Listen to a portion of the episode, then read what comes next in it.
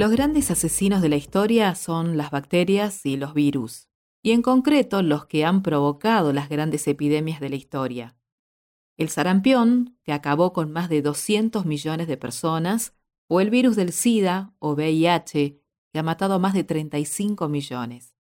Así lo afirman los divulgadores científicos Marius Vélez, físico y profesor de secundaria y bachillerato, y Daniel Arbós, biólogo y periodista científico, en 14 maneras de destruir a la humanidad, que es un manual donde dedican un capítulo a las pandemias globales que ha habido a lo largo de la historia de la humanidad.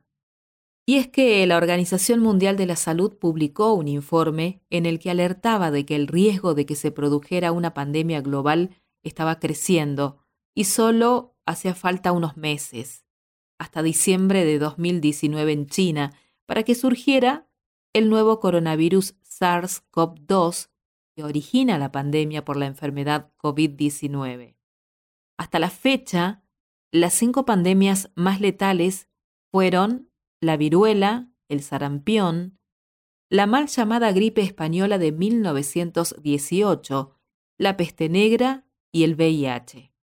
En concreto, el más letal de los virus hasta la fecha ha sido el variola virus, causante de la viruela y que, por suerte, gracias a las vacunas, ya fue erradicada. Frente al sarampión, otro virus que ha matado a unos 200 millones de personas, existe hoy en día vacuna.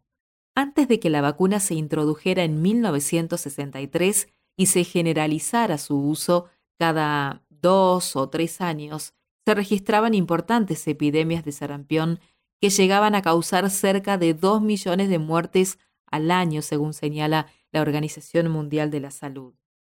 Por otro lado, los divulgadores apuntan al virus de llamada coloquialmente como gripe española de 1918, una de las crisis más graves de la salud pública de la historia, según la Organización Mundial de la Salud, y que mató en apenas dos años a entre 50 y 100 millones de personas. Los autores de este libro advierten que este virus solito liquidó entre 3 y el 6% de la población mundial. Cuentan también que la bacteria Yersinia pestis fue la culpable de la epidemia de peste negra que asoló a Europa a mediados del siglo XIV, un bacilo que se transmitía a través de parásitos como pulgas y piojos que vivían en ratas, otros roedores y en los propios humanos.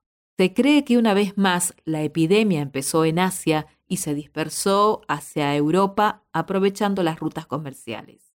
Se cree que una vez más la epidemia empezó en Asia y se dispersó hacia Europa aprovechando las rutas comerciales.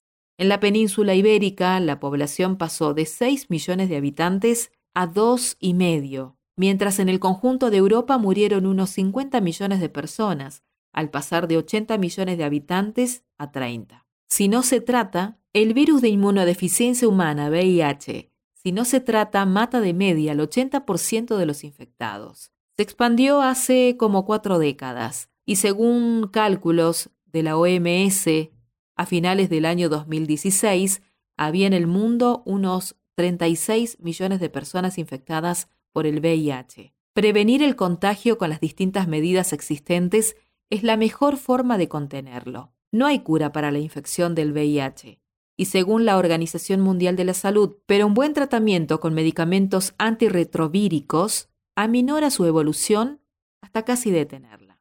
Después está el actual coronavirus. Así fue que el pasado 11 de marzo de este año, la Organización Mundial de la Salud declaró que existía una pandemia global de coronavirus, la primera de la historia por este tipo de virus. En un primer momento se pensó que pasó del murciélago al pangolín, pero después se descartó esta opción. Los humanos y la mayor parte de los animales nos llevamos mal con los virus. O los derrotamos o nos derrotan a nosotros. No hay término medio. Lo más importante en este contexto, viendo la historia de las pandemias en los distintos momentos, es seguir cuidándonos, tomar todas las precauciones necesarias que significan el cuidado personal para cuidarnos y cuidar a nuestro entorno.